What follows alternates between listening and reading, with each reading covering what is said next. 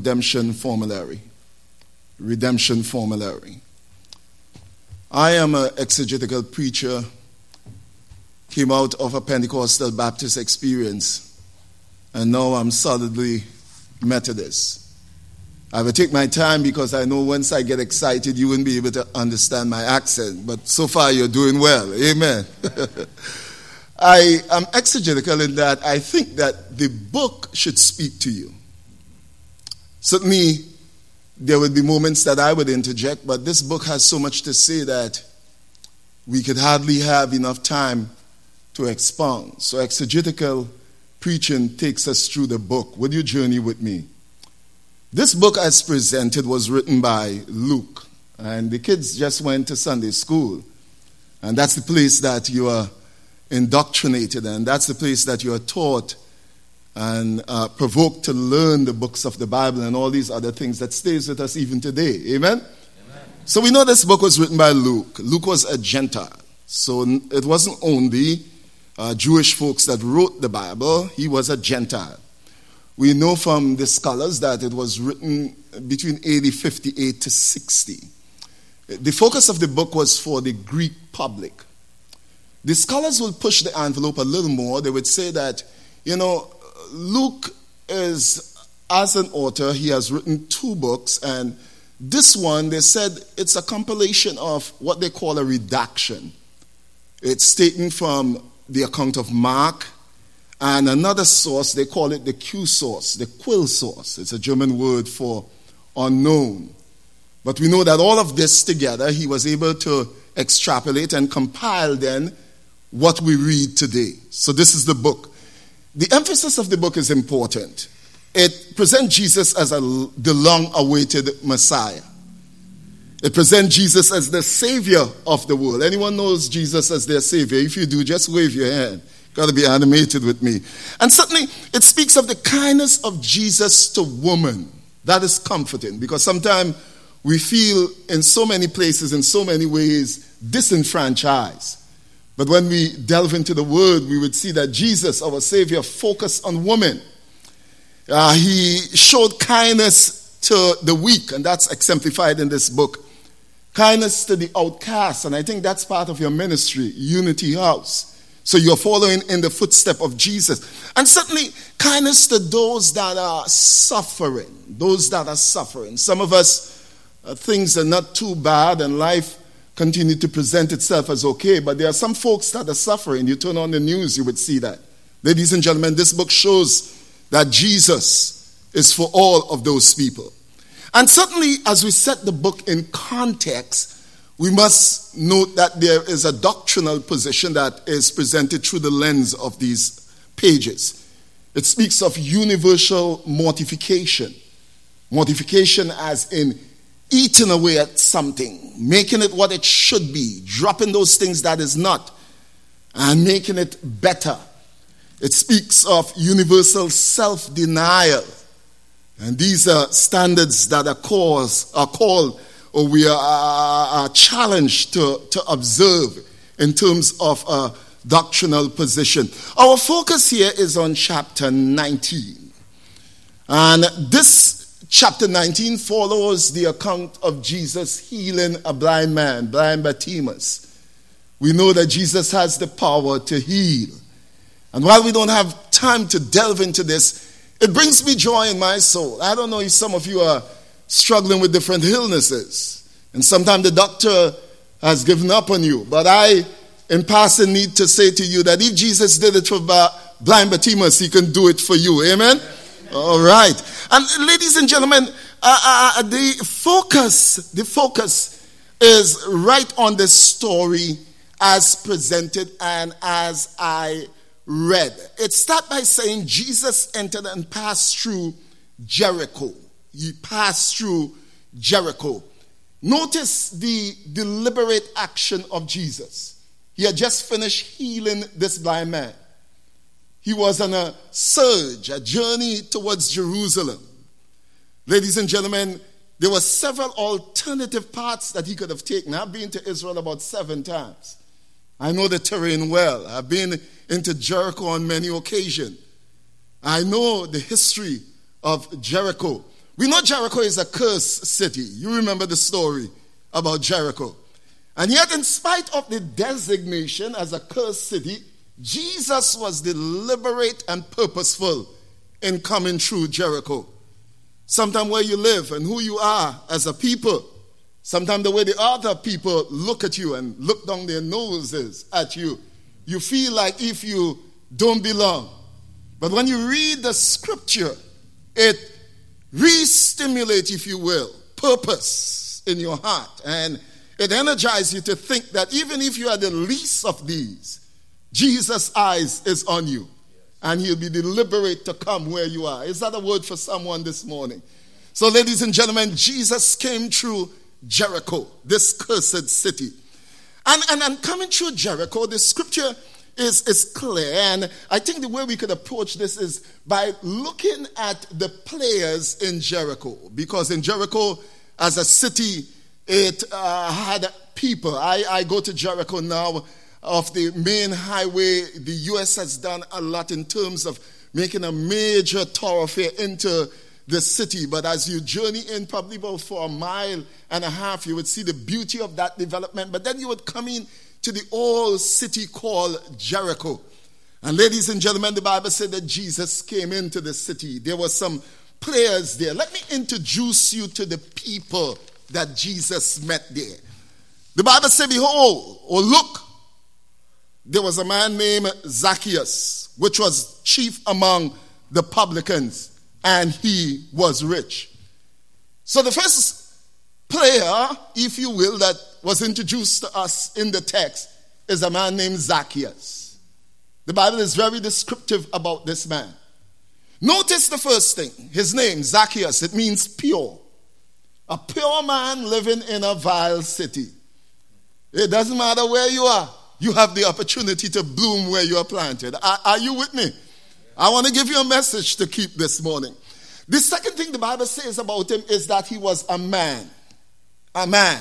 Sometimes we shudder when folks speak to us as who we are. But notice how the Bible engages a description of an individual. It speaks to his identity. You are who you are, and nobody can take that from you. I am here this morning. I'm a black man from the islands. I have an accent. Some folks will bow at that. I feel good about that. I could say, Yeah, man, what's up? I am West Indian. I am a man. But you know what? It doesn't matter what others say. The Lord still love me. Come on, eh? the Lord love you too. Come on. Touch your neighbor and tell them the Lord love you. The Lord loves you. The Bible says the other thing about this man is that he was chief among publicans. He was the principal tax collector.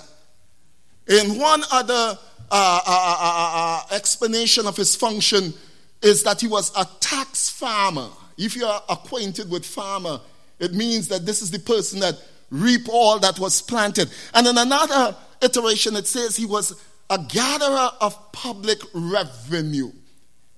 His function was not, uh, uh, uh, there was no, no boundaries as to what he could do.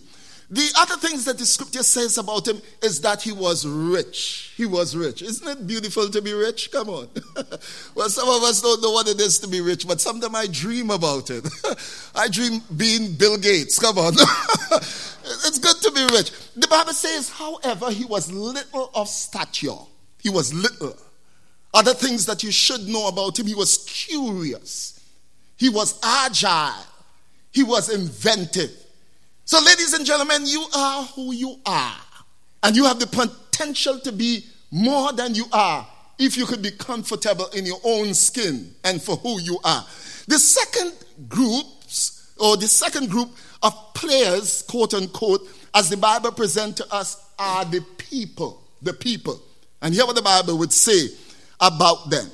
Uh, it says that uh, these folks, and you would take this from me, these people in Jericho, they were heathens. They were heathens. It means that they didn't have a covenantal relationship with God.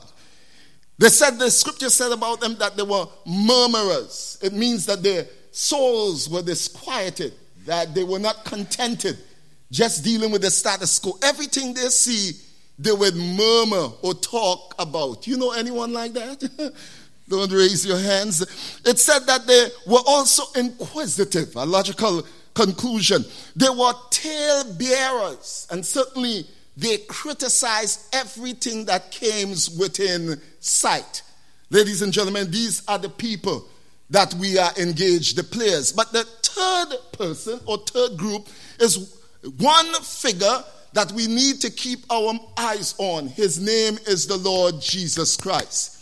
Isn't it good to know that wherever you are, Jesus is with you? Come on, help me. Ladies and gentlemen, the Bible says this was Jesus going into this area among these people. He was at the height of his career. The word about him is that anywhere he went, he did good. He healed those that had leprosy. He was indeed the mighty healer. He cleansed the leper. To that end, the songwriter said, when the people saw Jesus, they would start rejoicing. Because anywhere he went, he did good. Do, do we not want someone to come in among us and we feel good about them because we know they're going to do some good things for us? Aren't we at times just tired being beaten up, spoken about, uh, people looking down their noses at us?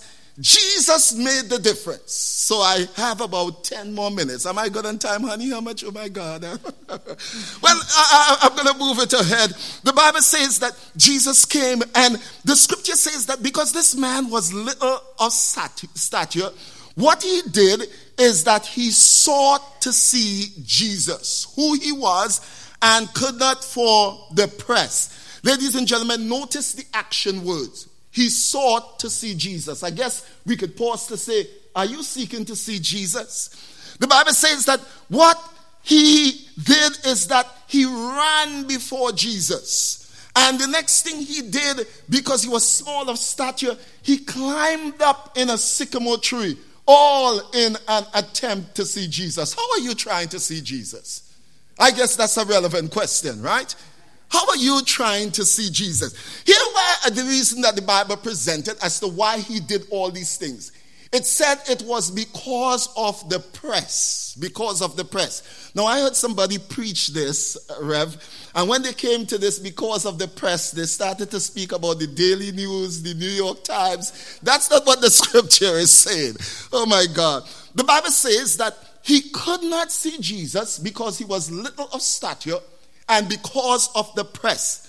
Because of the press. What it means in the Greek is because of the multitude, because of the disorganization, the unorganized flow of people, because of this heathen nation that was trying to see Jesus. Note something, ladies and gentlemen. In spite of his small stature, in spite of the crowd, in spite of the disorganization, he did not give up. He found a way that he could see Jesus. And I guess this morning, the message for you it doesn't matter what is going on in your life, you need to get to see Jesus. Say amen, somebody. Challenges did not stop him. Challenges did not stop him. And then the Bible says something happened. His effort produced results. Jesus, the Bible said, responded based on his effort. Not that Jesus knew him, it was the first encounter, but it blew my mind to see what Jesus' reaction was. Note the scripture. The first thing the Bible says is that when Jesus saw him, Jesus said unto him, Make haste, come down, for the day I must abide at thy house. Ladies and gentlemen, notice the first thing Jesus called him by name. Jesus never met him before, but he called him by name. I want to suggest to you that Jesus know all of our names. Anyone that know it, just wave your hand. Come on. Oh my God, I don't know what you're going through. Notice the deficits and notice the challenges in this man's life. Notice all the heavy hitters were there but Jesus knew his name. Jesus knows your name. And Jesus said to him, I want you to make haste, urgency. Sometimes we are so laid back that we missed our moment. Notice Jesus' call and command to him make haste, come down. Ladies and gentlemen, this is significant to me. It seems to suggest that to meet Jesus, you can't meet him where you are. He ain't coming up to you. Are, are you with me? You got to come down from your pedestal. Uh, I tell you, sometimes we journey in life and we make some things inflate our ego. The monies we have, our intellectual accomplishment, our status in community. So we figure everything should come to us. Notice this man, in spite of who he was, Jesus said, if you're going to do business with me, you got to come down. Say, come down, somebody. and then he said, Tonight I will abide at your house. I'm almost finished. Notice the response. You see, Jesus could ask it of you, but the response is what is key. The Bible says, In the moment, sir, Zacchaeus made haste. When Jesus called your name, you got to respond to Jesus. Are you hearing me? The Bible says that he came down. The Bible says that he received Jesus joyfully. I am blown away that when it comes to the things of Jesus Christ, we make it seem like we are always at a funeral. Come on, help me. We need to be joyful. When we come to church, we need to know that we are having an engagement with the Lord Jesus Christ. So we need to put a smile on our faces. So that when people come into our sanctuary, they need to know that Jesus is love and there is joy in the presence of the Lord. And then the Bible says he received Jesus as his guest. And I want you to note that word. In the Greek, the word is kataluo. And it means to loosen what has been bound or fastened. So, in essence, receiving Jesus as his guest, what he was saying to Jesus, come into my house. I am all bound up, I am all tied up. But if you come into my house as my guest, you could untie me. Oh my God, I don't know about you, but I've been traveling with Jesus for a while. But some days life boxes me in and I feel all bound up and all tied up. I know who make the difference. Maybe he makes the difference in your life. And if he does, just wave your hand because it takes Jesus to come into your life to unloose you and to release you. Ladies and gentlemen, this is what happened. There was an instantaneous change of heart. Jesus did not preach a sermon. Jesus did not open the scripture. Just by his presence, some things happened. Jesus is the same yesterday, he's the same today, he will be the same tomorrow. Hear what the response was. The Bible says that Zacchaeus got up, Jesus at his house, and he said, Because you're at my house as my guest, releasing and unbinding me, he said, All that I have stolen from others, all that I have gathered, whether by ill or by good gain, he said, I'm going to give half of it back to the poor. Oh my God. Your reception of Jesus is translated into your action. And then he said, You know what? For those that I have dealt falsely with, through false accusation, those that I have been unjust with and stolen from, he said, I would meet the Roman standard, not the Jewish standard, the Roman standard.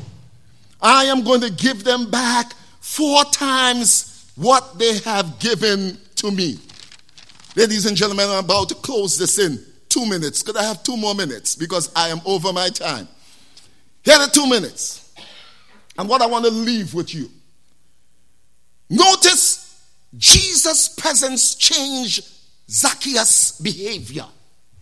You can't interact or engage with Jesus and your behavior and your action not change. But notice some other things. To influence others, we must celebrate them openly. Point number one. Some of us struggle to celebrate other people. But I want to suggest to you if you're going to have influence, the way you get into other people's heart and their space is to celebrate them. What does celebration mean? It means to outdo their expectation. They expect you to beat down on them, tell them how great they are, tell them how beautiful they are. Reach over and hug them, reach over and love them. Encourage their strength rather than amplify their weaknesses. Are you hearing me? Ah, ladies and gentlemen, the second thing that you need to know, and I'm going to leave with you, is that you can you can drive an individual into devilry by contempt. You can make them be a more profound and perfect devil just by your contempt. So they mess with you, given the man Zacchaeus was. He stole from you, he took the taxes from you, he beat up on the people. If you treat him with contempt, you will only have contempt returned to you. But, ladies and gentlemen, if you want to meet him or to melt him into goodness, what you need to do is to try love. Love is the key to it all. Are you with me? Uh, just two more and I'm done. Love makes a dent on the heart and revolutionizes the nature of man. We ain't got enough of that. My God, if we love enough, all the walls will come tumbling down. If we love enough, true and informed by the love that God has for us, all the struggles will be removed. And last but not least, our action of seeking and saving brings salvation. If you get up and you embrace this as a redemption formulary, you will not sit down, but you will take that love beyond your church. You would take it to the households. Jesus took it to Zacchaeus and changed his entire household. I want to say through you, you can do it for your community. Are you hearing me? Yeah. Ladies and gentlemen, you could, by your love, stimulate a new air. By your love, you could stimulate new impulses. I'm closing my Bible. I might not have a chance to come back to you again, but I want to leave in your mind's eye that just like Jesus, you could turn your community around. But you got to have the right attitude. You got to be in a posture of humility, knowing that God did it for you. God made the difference. And if God did it for you, you can do it for others. Now put your hands in the air and say, God, I will in the name of the Lord Jesus Christ. Now put your hands together and just give God some praise.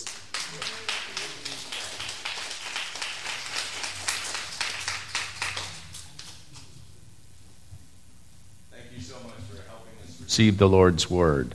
We're so grateful and we praise your provision of God's kindness upon us in grace and peace. We are now going to continue in joyful worship. Amen. Please be seated.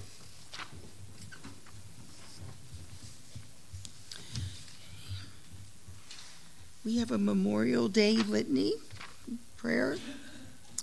Men, women, Young, old, single, married, drafted, volunteer, fallen, lost. remembered, forgotten. God remembers them all. Precious in the eyes of the Lord is the death of God's saints. Blood given for us as Jesus gave God's blood for us. No nation is perfect, but some are perfectly willing to give their lives for their nation.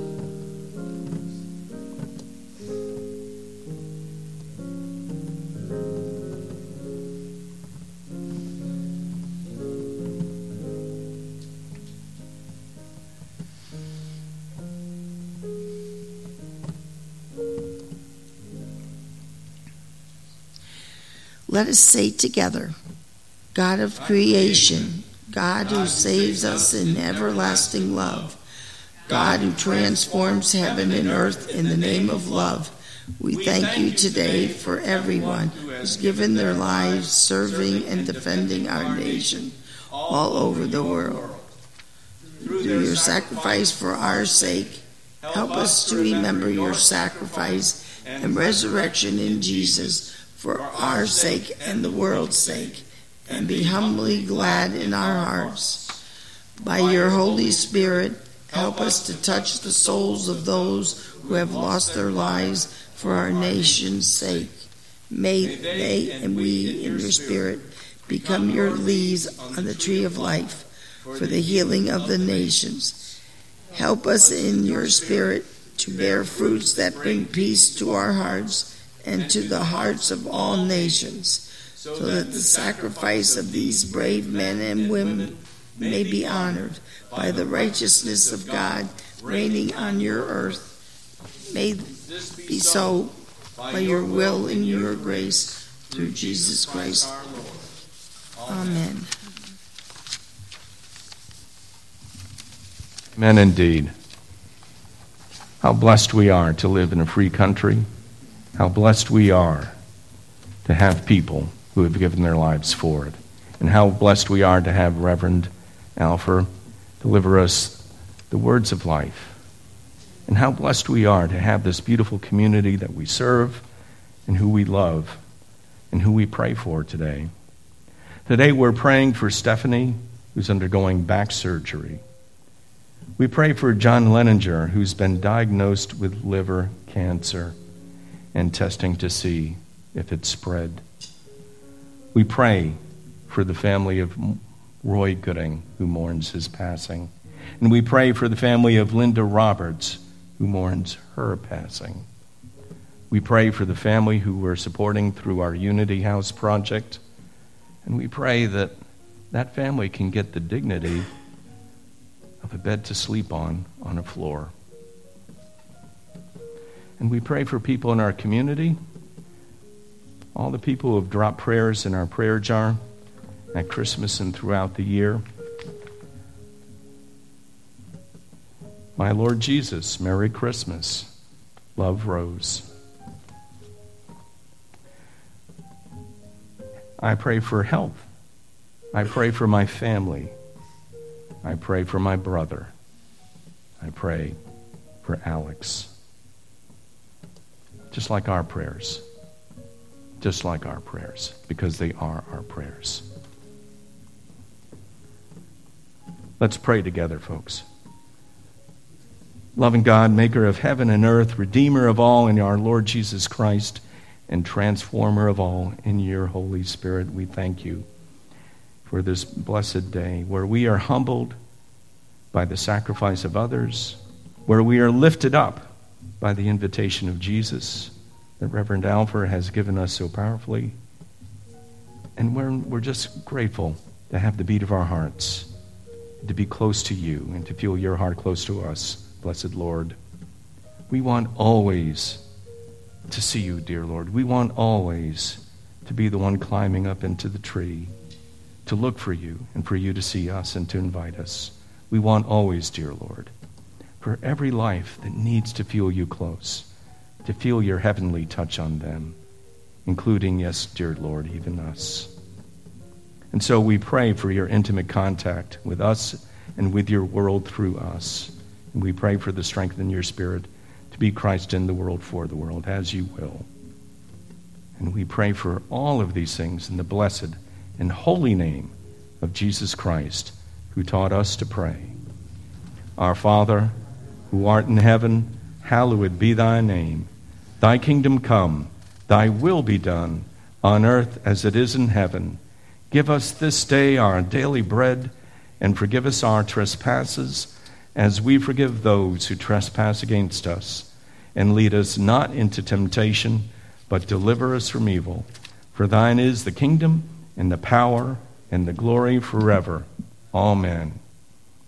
We thank the Lord for being a loving God who pours out love for us abundantly, whether we deserve it or not. And to celebrate that God whose work is done through this church, we present now our tithes and our offerings that God's love may spread through this place into God's world.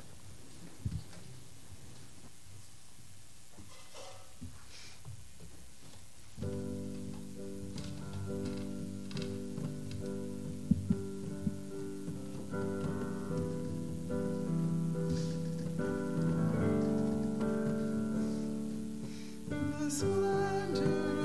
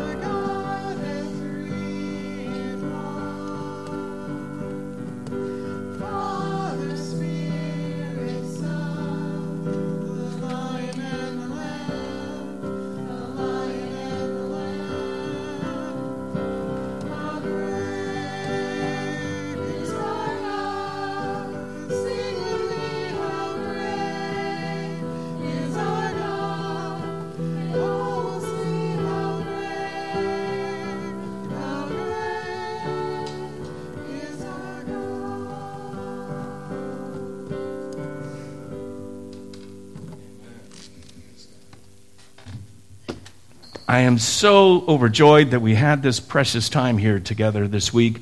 Let's give a praise God to Reverend Alford for his wonderful preaching today. We are so grateful. And we're so grateful that we get to go out into this world and keep our charge that the Lord has given us. Let us say this together, please. Don't just talk faith, do faith. Don't just talk about places where faith should be, bring faith there. Don't just talk about God's healing, live in it and offer it. Walk the talk of resurrection, living in faith, and discover a joyful journey. Bless you. And now may the Lord bless us and keep us. May the Lord shine God's face upon us and be gracious unto us. May the Lord lift up lift. God's countenance even upon little old us and grant us peace now and forever. And may the people so blessed by God say with oomph, Amen.